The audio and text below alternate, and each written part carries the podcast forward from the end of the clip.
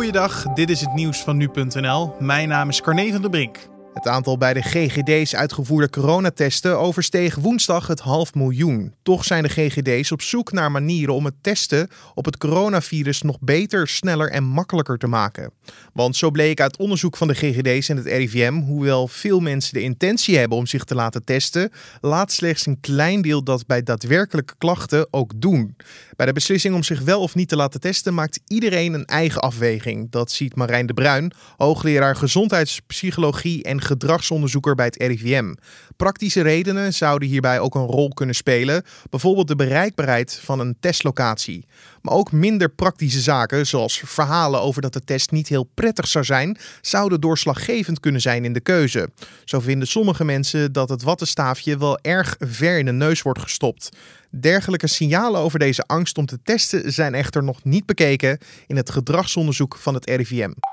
De Amerikaanse president Donald Trump gaat net als in Portland federale ordentroepen afsturen op steden die veel geweldsmisdrijven kennen. De zogenoemde Operatie Legend gaat zich richten op onder andere Chicago, Albuquerque en Kansas City. Tijdens een toespraak in het Witte Huis schreef Trump de geweldtoename in deze steden toe aan linkse bewegingen die lokale politieeenheden willen ontmantelen. Dit vanwege de moord op George Floyd in Minneapolis.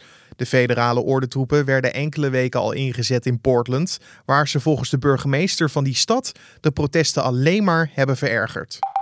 Het onderzoek naar de grote Twitter-hack van vorige week heeft uitgewezen dat privéberichten zijn ingezien van minstens 36 van de 130 gehackte accounts inclusief die van een verkozen politicus uit Nederland, al dus Twitter. Met een verkozen politicus wordt waarschijnlijk Geert Wilders bedoeld.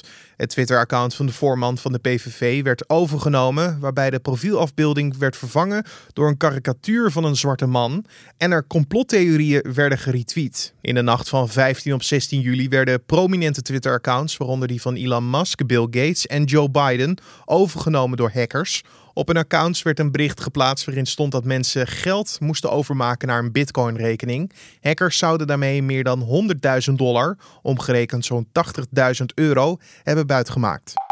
En sinds mensen weer op vakantie gaan buiten onze landsgrenzen, hebben Nederlanders veel meer mondkapjes ingeslagen. Mondkapjesverkopers zien de verkopen in juli flink stijgen ten opzichte van juni. Drogisterijketens Kruidvat en Ethos zeggen in juli meer mondkapjes verkocht te hebben en wijzen allebei naar de vakantieboodschappen als verklaring van de stijging. Kruidvat ziet zelfs een toename van de mondkapjesverkopen van 20 tot 25 procent ten opzichte van vorige maand. Naast de drogisterijketens ziet ook online warenhuis bol.com de vraag naar mondkapjes snel stijgen. In de tweede week van juli werden 107% meer mondkapjes verkocht dan een week eerder. Bol.com wil echter geen verband leggen tussen de stijgende verkopen en de vakanties, simpelweg omdat het bedrijf hier niet om vraagt. En tot zover de nieuwsupdate van nu.nl.